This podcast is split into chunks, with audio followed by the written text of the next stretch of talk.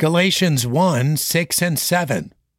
I marvel that you are so soon removed from him that called you into the grace of Christ unto another gospel, which is not another, but there be some that trouble you and would pervert the gospel of Christ.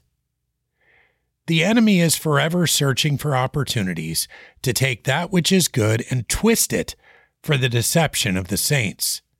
We must be on guard at all times, knowing that the only effective false teaching is that which contains some truth.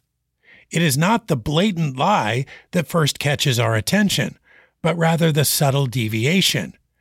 We ought to be like the Bereans in Acts 17, consulting the Scriptures before we become wrapped up in any new teaching. Later verses in this chapter tell us how dangerous false teachings can be, and warn us that we should not take them lightly.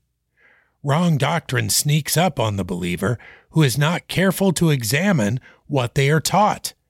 If we believe what any person says without biblical confirmation, we are prime candidates for deception. Galatians 1, 6 and 7.